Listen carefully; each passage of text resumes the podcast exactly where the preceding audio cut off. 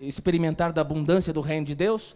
Aleluia! Que o Senhor possa encontrar neste lugar corações generosos. Que hoje Deus possa nos desafiar a sermos generosos.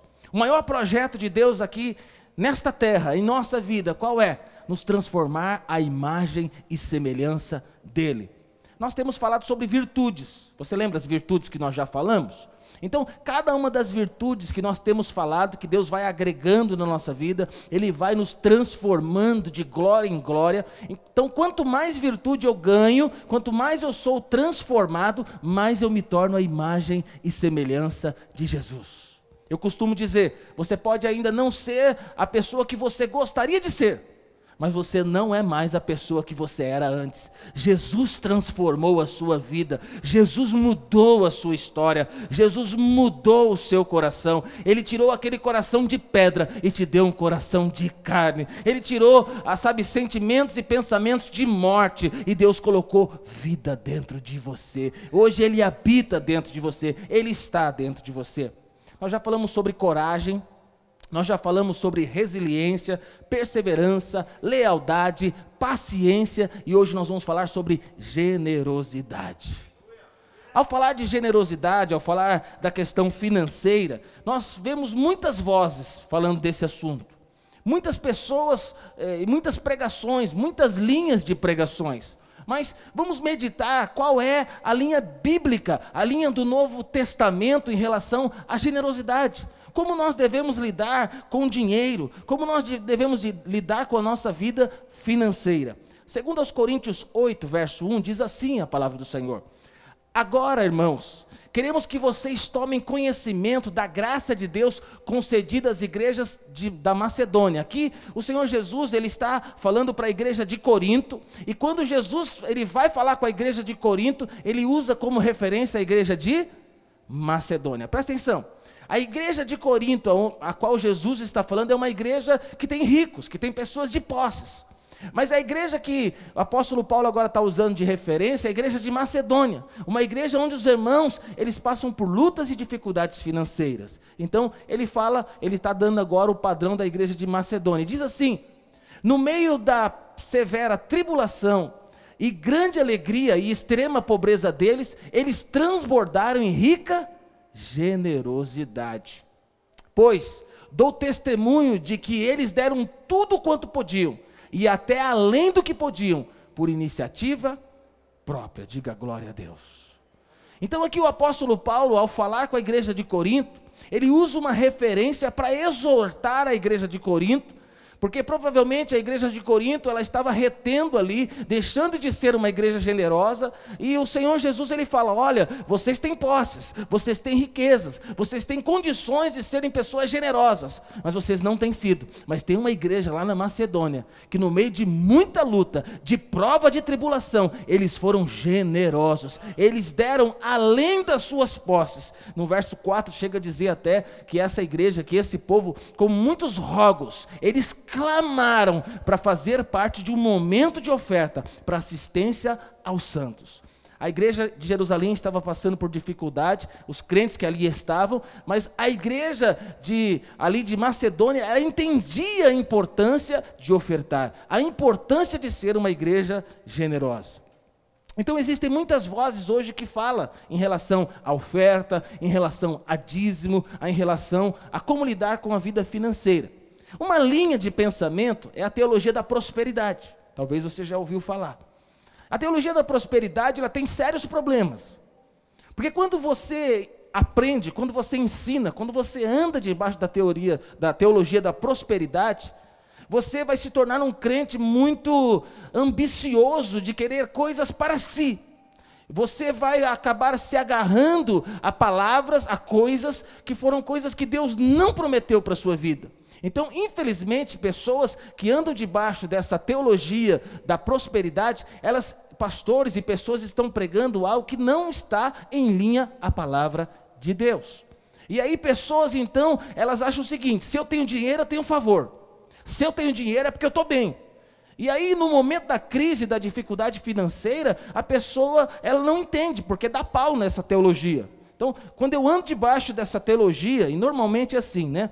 Quem gosta mais do Velho Testamento e anda só estudando o Velho Testamento, ele sabe, no Velho Testamento, uma forma de Deus abençoar o povo judeu é um povo muito próspero, e o judeu, ele sabia que estava debaixo do favor de Deus e da provisão de Deus, porque ele tinha recursos financeiros, mas a chave mudou, o Novo Testamento agora, a chave é outra. Então, hoje não é mais se eu tenho uma conta bancária recheada e cheia, é porque eu estou debaixo do favor de Deus. Não, hoje nós temos o Espírito Santo de Deus que habita dentro de nós. Hoje as nossas riquezas são outras, os nossos valores são outros, daqui a pouco a gente vai falar. Aí você fala, pastor, então se não é a teologia da prosperidade, então qual teologia é? Então por aí tem pessoas que vai para outro extremo, que é a teologia da pobreza. Quem era católico aqui antes de estar aqui com a gente? Então, os católicos, às vezes, eles vão para esse extremo. Então, eu não posso ter nada. Eu não posso ter posse nenhuma. Eu não posso comprar um carro novo. Eu não posso vestir uma boa roupa. Então, eu tenho que ser uma pessoa minimalista. Viver com o mínimo possível. Porque se eu tiver algo, aí a pessoa, quando ela começa a ter posses e dinheiro, ela começa a entrar debaixo de condenação. E aí ela acha que ela não pode ter. Então, existe um equilíbrio disso, não é a teologia da prosperidade e também não é a teologia da pobreza. Nós entendemos na palavra de Deus que a teologia que nós devemos andar é a teologia da mordomia cristã.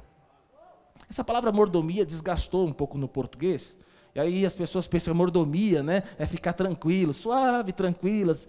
Não, na verdade, essa palavra mordomia vem da palavra mordomo, vem da pessoa que serve. Então, mordomia cristã fala daquele que entendeu que tudo o que eu tenho não é meu, pertence ao Senhor. Eu sou apenas um mordomo. Então, a minha esposa é minha esposa, mas antes de ser minha esposa, ela pertence ao Senhor. Um dia eu vou apresentar ela para Deus. A minha casa, a minha família, os meus filhos, de fato são meus, mas na verdade eu estou nessa terra administrando, porque Deus confiou nas minhas mãos. Haverá um dia que eu vou apresentar a minha casa, a minha família. O carro que eu tenho foi conquistado através do trabalho, é verdade, mas quem deu o trabalho, quem deu a força foi o próprio Deus. E aí eu como mordomo, então, eu vou cuidar do meu carro, da minha casa, do meu cachorro, seja o que for. Tudo que eu tenho não é meu, pertence ao Senhor. Então uma coisa é eu lidar com a minha família como ser apenas meu, o carro sendo apenas meu, a casa sendo apenas minha. Outra coisa é quando eu tenho revelação, que tudo pertence ao Senhor. Infelizmente, às vezes nós somos acometidos de pensamentos que nos traz preocupações. Às vezes nós entramos em colapso e aí começamos a pensar, meu Deus, e lá na frente se faltar? Será que eu vou ter dinheiro para me vestir? Será que lá na minha velhice, será que eu vou ter recursos para me sustentar? Será que eu vou conseguir bancar um convênio médico no final da vida? Será que eu terei aposentadoria? Será que eu terei, sei lá, umas casinhas de aluguéis, Nivaldo, para conseguir ter o meu sustento no final da vida? Como será o meu fim? Então, pessoas entram debaixo de preocupação, por quê? Porque às vezes estão debaixo de uma pressão, que é a pressão deste mundo. Quando nós olhamos para as pessoas no mundo, que não conhecem a Cristo, que não conhecem a palavra de Deus, então, por exemplo, se você for se aconselhar com um coach financeiro, já se aconselhou alguma vez? Então ele vai te desafiar, você precisa até os 40 anos conseguir R$1 milhão. E aí você começa a correr atrás desse R$1 milhão. Então, alguns já falaram, pastor, já chegou aos 40, já foi. Então, mas muitos jovens hoje estão pensando nisso. Muitos estão investindo na bolsa, muitos estão ali guardando dinheiro em busca de, com 40 anos, estar com seu R$1 milhão. E muitas pessoas estão trabalhando e ralando, e tem gente que está em um emprego, não está conseguindo guardar muito dinheiro, foi para o segundo emprego, começou a guardar um pouco de dinheiro, agora já está trabalhando em 3 empregos. Então, a vida dele é trabalhar, é ralar, e ele tem se esmerado muito para ele conseguir guardar dinheiro e alcançar o seu R$1 milhão com 40 anos. Isso é o que Deus tem para mim e para você? Porque essas pessoas, às vezes, estão perdendo, sabe o quê? O seu casamento, estão perdendo o tempo com os seus filhos, estão perdendo a sua saúde. São pessoas que estão deixando de dormir, deixando de viver, deixando de se relacionar, deixando de congregar, deixando de viver a vida. E, infelizmente, muitas dessas pessoas descobrem o seguinte, Elas gastam uma vida inteira para guardar dinheiro. Depois, no final da vida, aquele dinheiro ela vai gastar tudinho, porque ela perdeu a sua saúde, porque ela perdeu a sua família, e ela vai gastar em remédios. Misericórdia. Então, este é o pensamento do mundo. O pensamento do mundo é ajuntar, é reter, é guardar, é ter 1 milhão, é juntar riquezas aqui na terra, é guardar e reter para que lá na frente eu possa ter esses recursos. A mentalidade do mundo é o seguinte, de um coach, ele vai te orientar, você tem que sonhar em comer nos melhores restaurantes. Tem alguma coisa errada de comer nos melhores restaurantes? Não, mas você tem que comer nos melhores restaurantes, você tem que vestir a melhor roupa da melhor grife, então é muito você que tem que fazer, tem que conseguir aqui nesta terra. Essa então são pensamentos deste mundo. Não tem nada de errado de você ter ambição, de você alcançar objetivos, você tem que ter objetivos, você tem que ter metas, você tem que ter alvos, mas cuidado, porque você pode colocar uma pressão muito grande em você, que você não vai alcançar, ou que você vai perder muitas coisas, coisas preciosas podem ser perdidas, porque você está atrás de dinheiro. Vou abrir parênteses aqui. A Bíblia diz que a única coisa que pode tomar o lugar de Deus, sabe qual que é?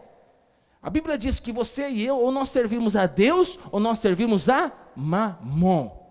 Alguns dizem que é ao dinheiro, mas não é ao dinheiro. Mamon é dinheiro elevado a Deus. Então, quando eu começo a correr atrás do dinheiro, e quando eu começo a me prostrar diante do dinheiro, quando o objetivo principal da minha vida é dinheiro, então Mamon tomou o lugar da minha vida. Ou eu sirvo a Deus, ou eu sirvo a Mamon. Então, o grande desafio para nós aqui, é nós aprendermos a ser pessoas generosas. E no Novo Testamento nós aprendemos que é o contrário, é a provisão, é a bênção, é o dinheiro que vai correr atrás de nós. Não é nós que vamos correr atrás do dinheiro. Quando nós aprendemos a ser pessoas generosas, nós temos um santo magnetismo de Deus, que a provisão, a bênção, o favor virá. Aquilo que nós precisamos vai acontecer, as portas vão se abrir. Tem cachorro, já viu? Cachorro correndo atrás do rabo? Cachorro correndo atrás do rabo não chega em lugar nenhum. Gente correndo atrás de dinheiro não chega a lugar nenhum. Vai servir a Mamon. O final dessa pessoa não é um final bom. Mas nós não podemos ser, desculpa a comparação, um cachorro correndo atrás do próprio rabo. Nós temos que ser pessoas que estão paradas no centro da vontade de Deus. O melhor lugar para estar é no centro da vontade de Deus. Quando nós estamos no centro da vontade de Deus, nós estamos num lugar de provisão, de prosperidade, de bênção de Deus, de favor de Deus. Então Deus, ele tem um compromisso comigo e com você. Por isso nós não precisamos ser gananciosos. Irmão, você e eu, nós fomos expulsos do reino do eu. Eu quero, eu tenho, eu posso, eu consigo. Então, quando Jesus entrou na nossa vida, nós saímos do reino do eu. Agora, nós não somos mais donos da nossa vida, nós pertencemos ao Senhor. Nós não vivemos para satisfazer os desejos da nossa carne. Os nossos sonhos não são sonhos naturais, as nossas metas e objetivos não são metas e objetivos meramente terrenos. Nós agora temos uma mente celestial, nós temos uma mentalidade para a eternidade. É uma grande estupidez a pessoa achar que simplesmente vai trabalhar 1 emprego, 2 empregos, 3 empregos, e que vai se tornar uma pessoa muito rica. Se você encontrar uma pessoa muito rica, não estou falando gente que está andando com um carro novo, parcelado 599 vezes e tal, está devendo para todo mundo e está luxando, não. Se você encontrar uma pessoa rica, rica de verdade, pergunta para essa pessoa, como que você conseguiu chegar a ser tão rico assim? Se ela responder para você que foi trabalhando, você olha na cara dela e fala, mentira. Ninguém fica rico trabalhando. Agora você faz cara de ué para mim, né? Não. Então, o Brasil... Nós somos um povo que trabalha muito, no Brasil é um povo que trabalha demais. E não é simplesmente por trabalhar que nós ficaremos ricos. Uma pessoa rica, ela ficou rica porque tem um talento excepcional. Neymar, talento excepcional, ficou rico. Porque teve uma oportunidade diferenciada. porque estava no lugar certo, na hora certa, e ele teve uma oportunidade, porque recebeu uma herança, sabe, porque recebeu um favor especial de Deus. Então a riqueza é um somatório de fatores, não é apenas trabalho, é um somatório de fatores.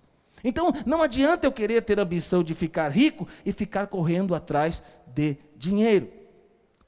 2 Coríntios 9:11 diz assim, 2 Coríntios 9:11, olha que maravilhoso, diz assim: vocês serão enriquecidos de todas as formas. Oh, aleluia!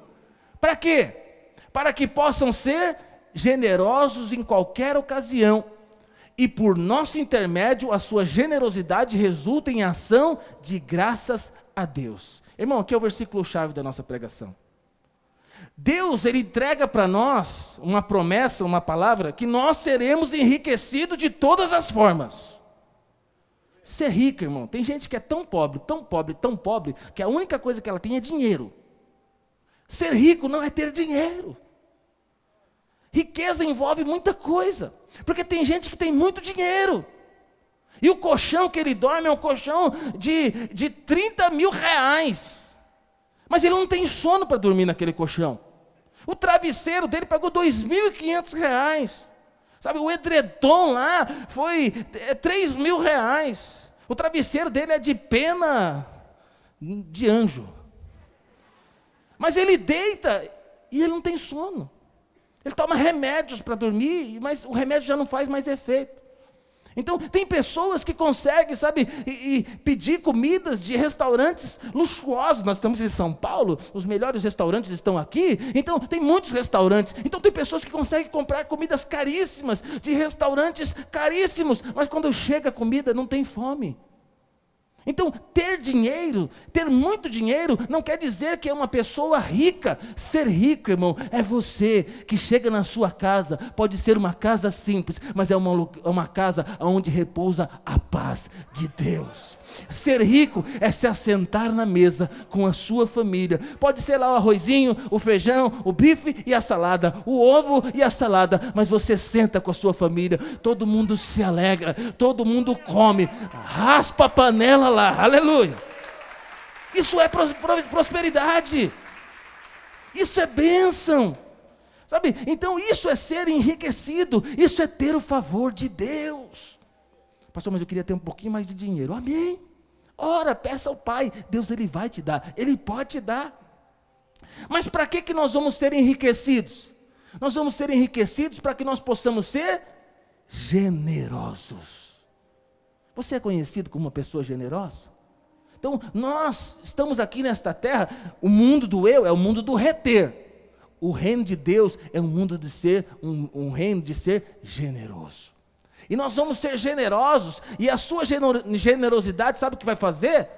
Vai ser para ação de graças. Irmão, quando você tem uma família abençoada, o seu arrozinho, o seu feijão, o seu ovo, sua salada, você senta para comer, o que você faz? Você senta e fala: obrigado, Senhor, pela sua bondade sobre a minha vida. A sua comida pode ser uma comida simples, mas tudo resulta em ações de graça. O seu carro pode ser um carro que não é o 2021, mas quando você, sabe, foi enriquecido pelo Senhor, quando você é uma pessoa generosa, quando você entende o propósito, o favor de Deus sobre a sua vida, você liga o seu carro, você vem para a igreja, ou você vai trabalhar e você fala: obrigado, Senhor, por esse carrinho que o Senhor me deu, ele me leva, ele me traz. Não é o novo modelo 2021, não importa, é o que Deus te deu. A gente coloca o adesivo, né? Não, tá, não é zero, mas está pago. É isso aí, é seu, foi o que Deus te deu. Sabe? E esse carro, essa família, essa esposa, esse marido, esses filhos, eles na verdade, eles são provisão de Deus. Você se sente rico diante de Deus, irmão? Quando você olha para a sua vida, você sente que você tem um favor de Deus sobre a sua casa, sobre a sua família. Glória a Deus, eu me sinto muito abençoado, irmãos. Então eu vejo que Deus tem abençoado muito a minha vida e tem abençoado muito a sua vida também. A experiência do rei Davi é uma experiência que nós precisamos se atentar. Salmo 37:25 diz assim, agora Davi ele já está velho e ele diz assim: já fui jovem e agora sou velho, mas nunca vi o justo desamparado e nem os filhos mendigando o pão. Eu vou dizer para você, Deus tem um compromisso com você. Você vai servir a Deus durante toda a sua vida, mas na sua velhice, Deus tem um compromisso de cuidar de você. Deus, ele vai fazer de você alguém enriquecido. Então você pode descansar nele. A melhor vida para viver, irmão, não é uma vida que vive correndo atrás de dinheiro, é uma vida que vive no descanso de Deus. Você vai trabalhar, você vai fazer a sua parte, mas você sabe, a minha parte vai até aqui, daqui para frente é com o Senhor. Assim é em relação a todas as coisas. Se você deseja ver toda a sua família salva, porque ainda não foi, tem uma parte que é sua, falar, orar, declarar, profetizar, mas aí depois que você fez essas coisas, você descansa, porque você sabe, Deus vai fazer a parte dele, Deus tem um compromisso comigo, Deus me liberou uma palavra, eu e minha casa serviremos ao Senhor. Presta atenção, você tem fé para a salvação? Para pregar a palavra, para anunciar, para a pessoa fazer uma oração e aceitar Jesus? Você tem fé para isso? Que essa mesma fé seja fé para você prosperar, para você descansar, porque Deus vai cuidar de você. Vamos então ver a diferença entre a lógica da abundância de Deus e a lógica da riqueza do mundo. Falaremos 3 pontos. Então, 3 atitudes para nós experimentarmos a abundância de Deus. Primeiro ponto, experimentaremos a abundância do mundo de Deus se nós formos generosos, mesmo quando a situação financeira não é boa. Nós estamos vivendo no Brasil um momento difícil. Graças a Deus, nós ainda temos ido bem, e eu creio que nós vamos bem, porque Deus tem cuidado de nós. Então, eu falo com tranquilidade para você, graças a Deus, porque essa igreja tem irmãos generosos, que continuaram contribuindo. E nós conseguimos, estamos conseguindo mês a mês, arcar com todos os compromissos financeiros. Então, glória a Deus pela sua vida, meu irmão. Aleluia. Então, que você continue, porque se você está dizimando e ofertando, é porque Deus tem te abençoado, Deus tem cuidado de você. Então, são pessoas que têm compromisso com a obra de Deus. Glória a Deus pela sua vida. E eu tenho certeza que você poderia em algum momento, você foi tentado em algum momento, falar, esse mês acho que eu não vou dar o dízimo não. Tem gente que às vezes é mandada embora do trabalho, do serviço, e fala, será que eu dou o dízimo da rescisão? Eu posso precisar desse dinheiro. Mas graças a Deus que Deus tem dado para nós pessoas que mesmo no momento de situação financeira difícil, são pessoas que têm contribuído na casa de Deus, na causa do Senhor. Esse povo aqui, está sendo falado aqui pelo apóstolo Paulo, a igreja que estava ali em Bereia, em Tessalônica, os macedônios, dizem que no verso 2 que eles estavam no meio de uma severa tribulação. Mas no meio de uma severa tribulação, eles tinham uma grande alegria, mesmo em meio à extrema pobreza deles. Eles transbordavam de rica generosidade. Então, presta atenção, tem gente que fala o seguinte, pastor, quando eu tiver um salário de 10 mil, aí eu vou ser dizimista fiel, eu vou ajudar a sustentar a igreja. É errado. Presta atenção, as pessoas que são mais fiéis e generosas, normalmente são as pessoas que menos têm. As pessoas quando vão ganhando mais dinheiro, normalmente as pessoas vão se tornando pessoas que deixam de ser fiéis e generosas.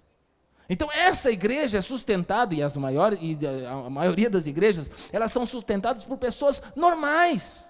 Pessoas que recebem um salário mínimo, pessoas que recebem 2 salários mínimos, são essas pessoas que sustentam a obra de Deus. A Bíblia mesmo nos fala, nos relata que o Senhor veio, o Evangelho não é para os ricos não, o Evangelho é para nós, é para mim e para você. Normalmente os ricos já têm o Deus dele. Qual que é o Deus dos ricos? Mamon. Eles já estão servindo o dinheiro.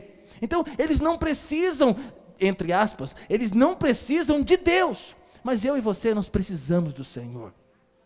Eu creio que você vai prosperar muito, irmão, em nome de Jesus. Eu creio que o seu salário hoje vai ser o seu dízimo amanhã. Eu creio que Deus tem o poder de fazer isso. Só que aprenda a ser fiel no pouco, porque aquele que é fiel no pouco, Deus coloca sobre o muito. A nossa fidelidade, ela é demonstrada no momento de dificuldade. Então, quando tudo vai bem, é fácil se manter fiel. Quando o casamento está indo bem, ser fiel com o casamento, tudo ok, é beleza. Mas nós temos que ser fiéis quando o casamento vai bem e quando o casamento vai mal. Nas finanças, nós devemos ser fiéis quando as coisas estão bem e quando as coisas não estão tão bem assim. Por quê? Porque é o momento de eu expressar a minha generosidade. É o momento de eu expressar a minha fidelidade. No verso 2 diz que eles passavam por uma grande tribulação, mas mesmo assim, eles continuaram abençoando, eles foram generosos. O verso 4 diz assim: pedindo-nos com muitos rogos, para a graça de participarem da assistência aos santos.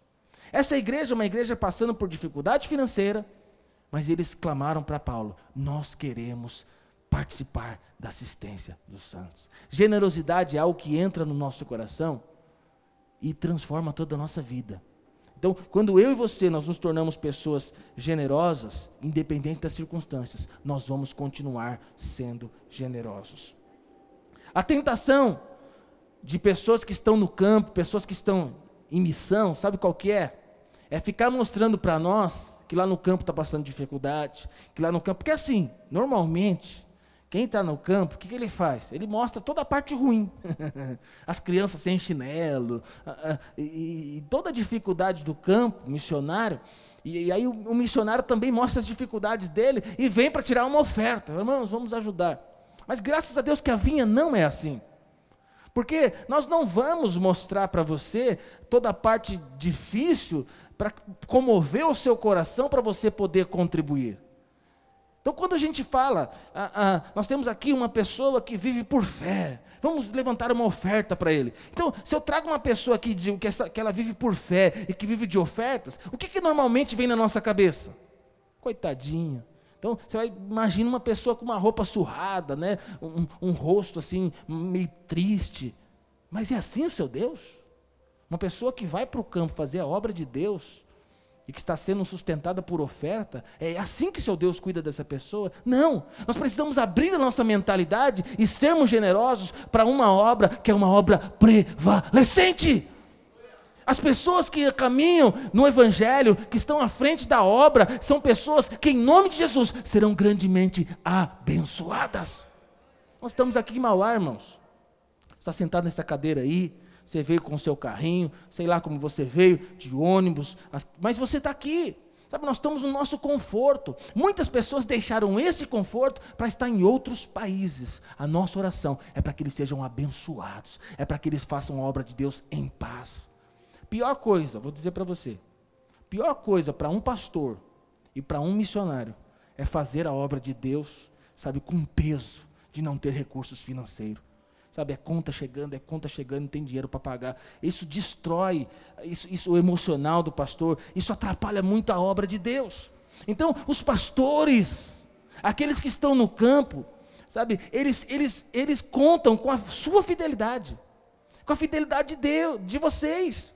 Quando eu sou fiel, quando você é fiel, a obra fica leve.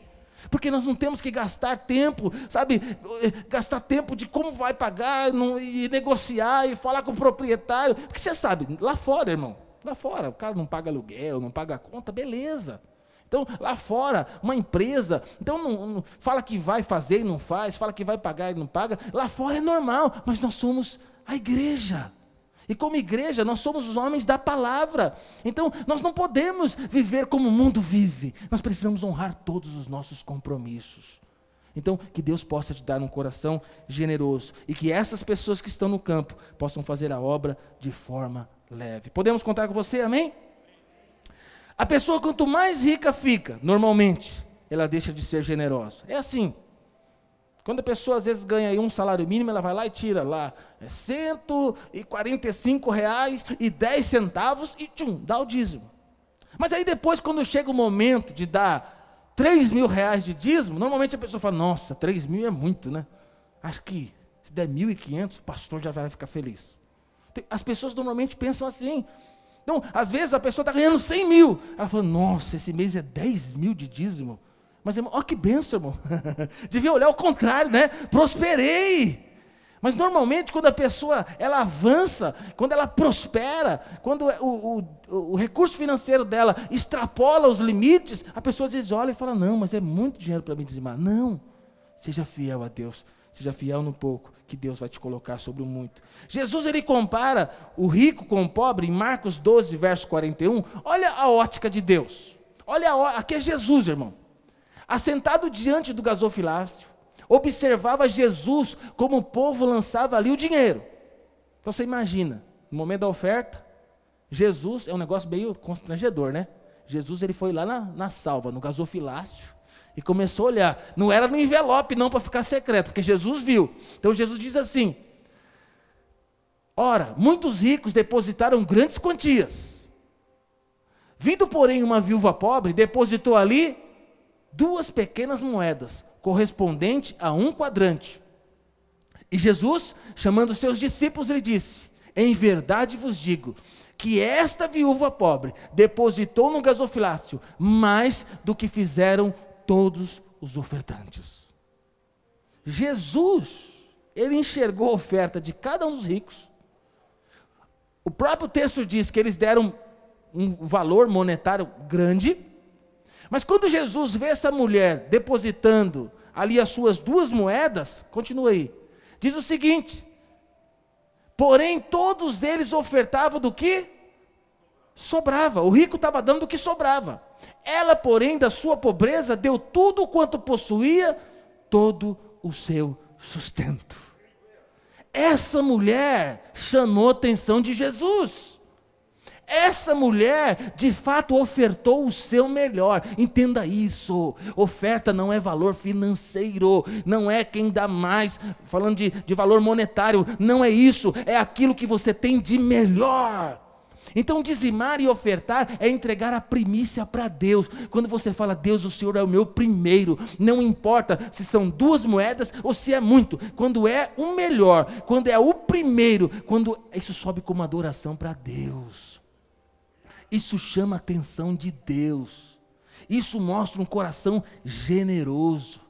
Então tem gente que às vezes, na pandemia teve um irmão ou outro que me ligou da rede, falou: pastor, me perdoa. Eu falei: o que foi, irmão? Pastor, esse mês meu dízimo caiu demais. Eu falei: irmão, por que caiu demais? Ele falou: porque eu recebi menos. Eu falei: irmão, é 10%? Ele falou: é. Então é dízimo.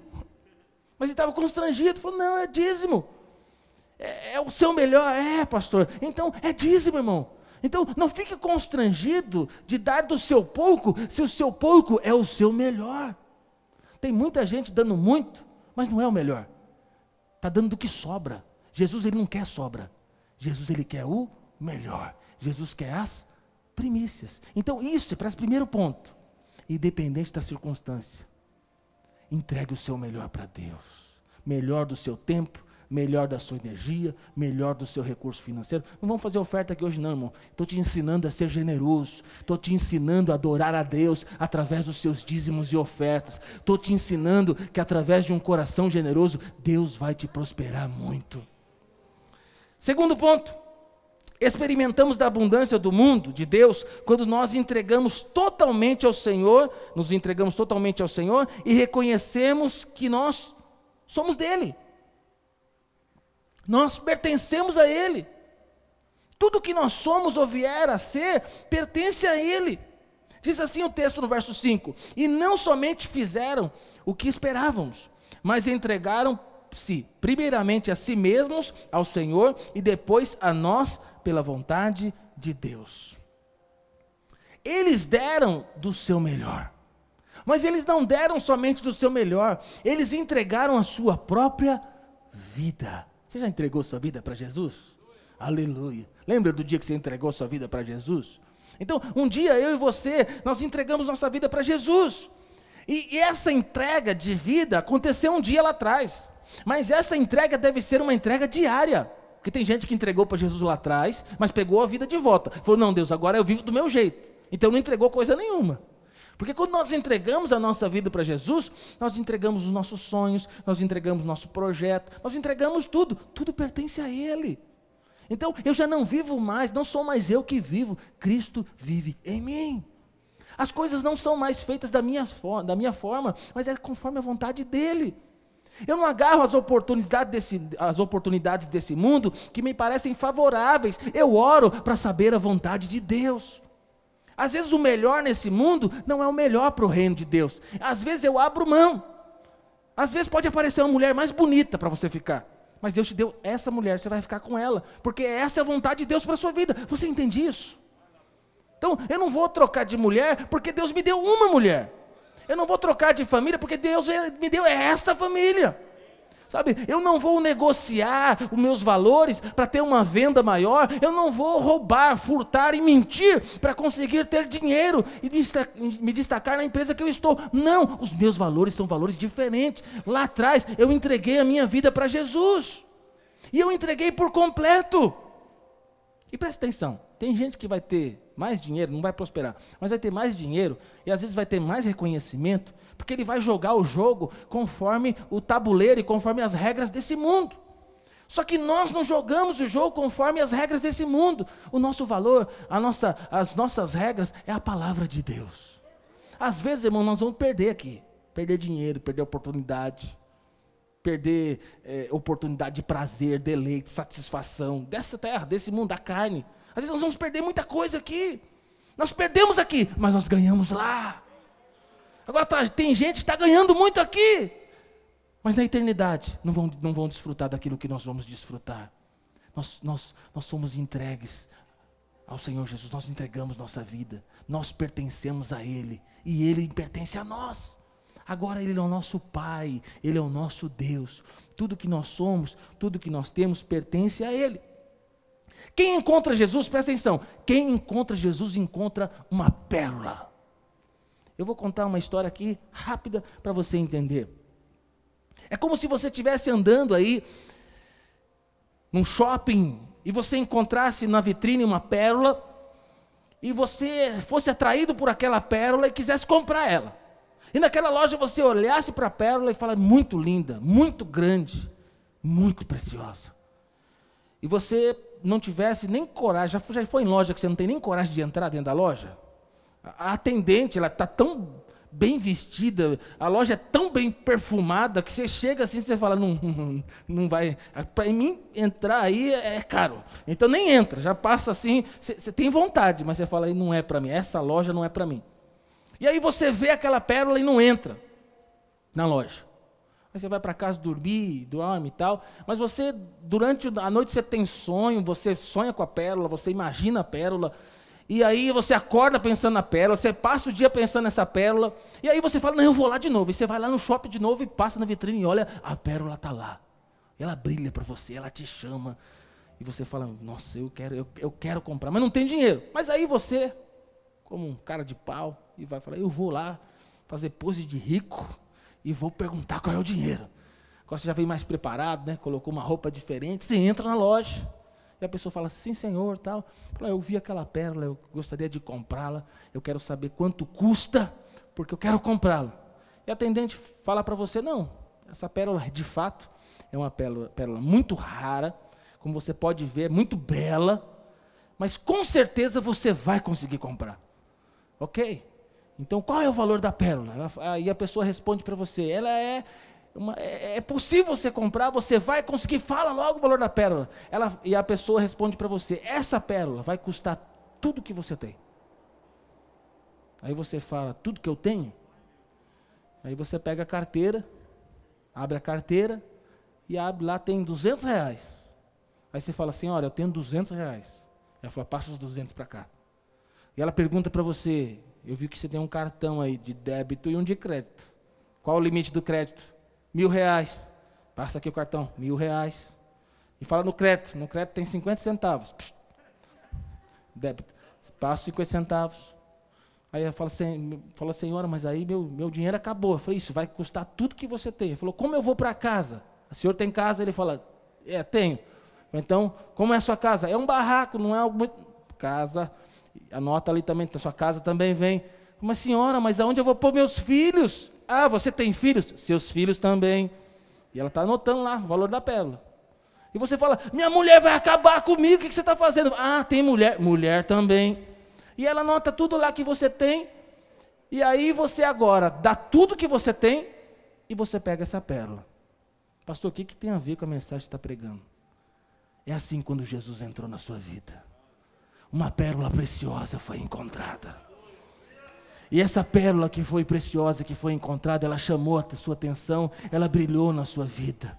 E quando Jesus, ele entrou na sua vida, quando você entregou a sua vida para Jesus, irmão, o custo de entregar a vida para Jesus é agora tudo pertence a Ele. A sua casa, a sua família, o seu futuro, os seus sonhos, tudo pertence a Ele. Tudo foi entregue a Ele. Esse é o evangelho verdadeiro. Se te explicar outra coisa, te explicar errado, custa toda a sua vida, custa toda a sua família. Então você tem que entender, agora você tem uma pérola preciosa, Jesus. Mas para ter essa pérola, você entregou toda a sua vida. Irmão, é maravilhoso servir a Jesus. É maravilhoso, sabe, saber que hoje nós temos a presença de Deus na nossa vida. Mas tudo que nós temos, um dia foi entregue a Ele. Tudo pertence a Ele.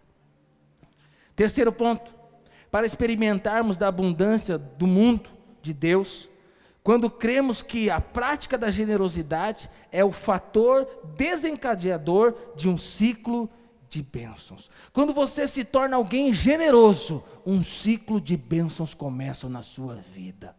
Quanto mais você abençoa, mais você é abençoado. Quanto mais você serve, quanto mais você é usado por Deus, mais Deus abençoa a sua vida. Você foi expulso do reino do eu, do meu, e agora você é do reino dos nós. Agora a sua vida pertence a Jesus. Então Deus começa a usar a sua vida para abençoar a vida de outras pessoas. Deus vai te encher de paz, Deus vai te encher de alegria, Deus vai te dar palavra, mas isso vai inundar o seu ser para liberar sobre outras pessoas. Deus vai dar provisão financeira para você abençoar a vida de outras pessoas. Então Deus vai usar a sua vida para abençoar missionários no campo. Deus vai usar a sua vida para abençoar um parente seu que está passando por dificuldade. Então quando você entende que você foi chamado para ser uma pessoa generosa, eu e você não vamos no mercado encher um carrinho somente para nós, nós vamos passar a pensar no próximo, a pensar no outro, e quanto mais eu pratico a generosidade, mais Deus vai me abençoando, mais portas vão se abrindo de provisão, de prosperidade. Sabe quem mais aprende num culto como esse? Quem prega. Quem prega estuda, quem prega compartilha e acaba sendo ainda mais abençoado. Quando eu estou dando para você, na verdade eu estou dando, mas eu estou recebendo muito da parte de Deus. Tem líderes de célula aqui, discipuladores? São as pessoas, você pode ver, são as pessoas que mais são abençoadas e mais prosperam. São as famílias, sabe, mais firmes. São pessoas que foram levantadas como coluna na igreja. Então, se você quer viver um ciclo maior de bênção de Deus, eu vou falar para você, seja uma pessoa generosa, procura um lugar na igreja local para você servir, para você se doar, tem algo que você pode fazer, tem algo que você pode ser um canal de Deus, conforme você começa a dar, Deus começa a te abençoar ainda mais. Você confirma isso que eu estou falando? Aleluia, você, de alguma forma, você pode abençoar o reino de Deus.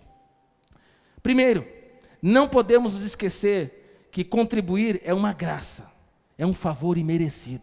Contribuir é uma graça, é uma dádiva, é um presente. Segundo, outra coisa que necessitamos ter em nossa mente é que a promessa de que Deus faz prosperidade, Deus dá prosperidade aos generosos. Não é somente um divino coração que tenha sofrido com uma forte comoção ante tão grandes gestos de bondade humana. O que eu estou dizendo aqui? Então, você tem que saber que Deus ele vai mover o seu coração para abençoar. Não é uma obrigação, é um coração que foi transformado. Então, se você continuar lendo, segundo aos Coríntios 9, verso 8, que é o mesmo contexto que nós estamos lendo, a Bíblia diz assim: Deus pode fazer abundar em toda a graça, a fim de que tendo sempre. Então tem 5 promessas para nós. Primeiro, tendo sempre. Quando você se torna uma pessoa generosa, você é alguém que vai ter sempre. Às vezes você vai ter mais, às vezes você vai ter menos, mas você vai ter sempre. Segundo, diz assim: em tudo, ampla suficiência, superabundez em toda boa obra. Ampla suficiência é você ter para sobejar, é você ter o suficiente para você, mas é você ter o suficiente para abençoar a vida de outras pessoas. E diz assim: ora, aquele que dá semente ao que semeia e pão para o alimento, também suprirá. Suprimento. Você é um soldado que está na guerra, irmão. Você é alguém que está aqui nessa terra, você não pertence a esse reino, você pertence ao reino de Deus.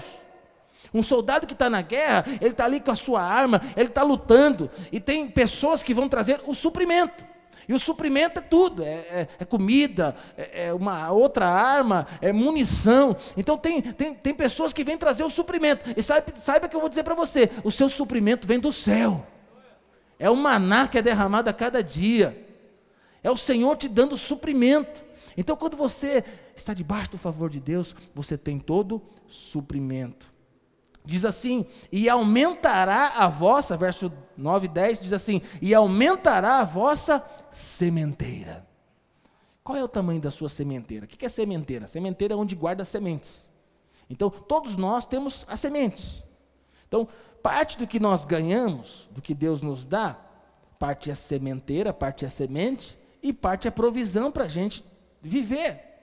Então eu tenho que discernir na minha vida o que é semente e o que é para mim comer. Tem gente que come o que é para comer e come a semente. Comer a semente faz mal. E pior, quando você come a semente, você não lança a semente na terra, como que você vai colher, sendo que você comeu a semente? Então tem uma promessa na palavra de Deus que Deus vai aumentar a sua sementeira, irmão. Seu dízimo vai aumentar. Suas ofertas aumentarão. Então, se o seu dízimo aumentou, sua oferta aumentou, é porque sua provisão aumentou. Você quer que Deus aumente a sua sementeira? Aqui é uma advertência para nós, porque às vezes Deus aumentou a sementeira, mas nós estamos comendo semente, nós estamos semeando a mesma coisa que nós semeamos há 3 anos atrás, há 1 ano atrás, e Deus aumentou a sementeira, mas eu não estou semeando, eu estou comendo a semente. Então Deus, ele vai aumentar a minha sementeira, e o que é a semente eu vou lançar na terra, e Deus vai aumentar a semente, e eu vou ter uma colheita maior, e Deus vai aumentando a minha sementeira, e eu lanço na terra, eu tenho uma colheita maior, e Deus aumenta a minha sementeira, e eu vou tendo ampla suficiência. Verso 5 diz assim: e multiplicará os frutos da vossa justiça. Você quer ter frutos? Você quer, em todas as áreas da sua vida, você quer ver florescer? Então Deus vai te dar sementes, você vai semear, e Deus vai multiplicar. Uma semente, às vezes é muito pequena, mas quando ela é lançada na terra, ela morre, e ela dá fruto. E quando dá o tempo daquela semente frutificar, você não vai pegar mais, você não vai pegar um fruto, você vai pegar dezenas de frutos, centenas de frutos, milhares de frutos. Uma semente tem o poder de trazer milhares de frutos para a minha vida e para a sua vida. Então nós não podemos ignorar o valor da semente. Concluindo, você é alguém, uma primeira pergunta, você é alguém que tem visto a abundância de Deus na sua vida? Talvez a sua riqueza não seja a riqueza desse mundo, mas você precisa abrir os seus olhos, que a sua riqueza é uma riqueza que Deus te deu. A sua casa, a sua família, os seus filhos, os seus pais, a roupa que você veste, Deus tem cuidado de você. Deus pode te levar, sabe, a ter mais, e eu creio que Ele vai levar, mas hoje nós temos que saber que Deus, Ele espera de nós o quê? Gratidão, que nós possamos olhar para aquilo que nós temos e dar glórias a Deus. Segunda pergunta: as pessoas, quando olham para você, elas veem em você generosidade? Você é uma pessoa generosa? Que hoje Deus possa mudar o nosso coração, e nós possamos ser pessoas generosas. Que Deus possa aumentar a nossa sementeira, e que nós possamos semear essas sementes. E terceiro, a graça de Deus tem movido o seu coração para ajudar pobres, necessitados, a obra de Deus, missionários. Que nós possamos ser canais de Deus para abençoar a vida de outras pessoas. Eu creio que essa semana, nas próximas semanas, Deus vai colocar pessoas no nosso coração para a gente abençoar. Às vezes são coisas pequenas. Às vezes nós passamos por um morador em situação de rua e nós ignoramos aquela pessoa. Às vezes nós temos alguém na nossa família que está desempregado e nós ignoramos essa pessoa. É um mundo tão rápido, é um mundo de correria. Às vezes nós ignoramos a necessidade das pessoas. Mas esse não é o Espírito de Cristo. Esse não é o Evangelho que nos conquistou. Nós temos que ser generosos, que nós possamos olhar ao nosso lado aqueles que estão necessitados, que possamos ser generosos, que nós possamos olhar para a obra de Deus e falar: Deus, conta comigo, até o último dia da minha vida, eu vou sustentar a tua casa, eu vou sustentar a sua obra. Deus pode confiar em mim, Deus pode aumentar a minha sementeira, Deus pode aumentar os recursos, porque eu vou ser fiel no pouco, e eu creio que o Senhor vai me colocar no muito, e quando eu estiver no muito, eu vou continuar sendo generoso, em nome de Jesus. Amém? Coloque-se de pé, vamos adorar o Senhor. Aleluia. O Senhor é maravilhoso, Ele é bom, Ele é digno de todo louvor e toda glória. Aleluia.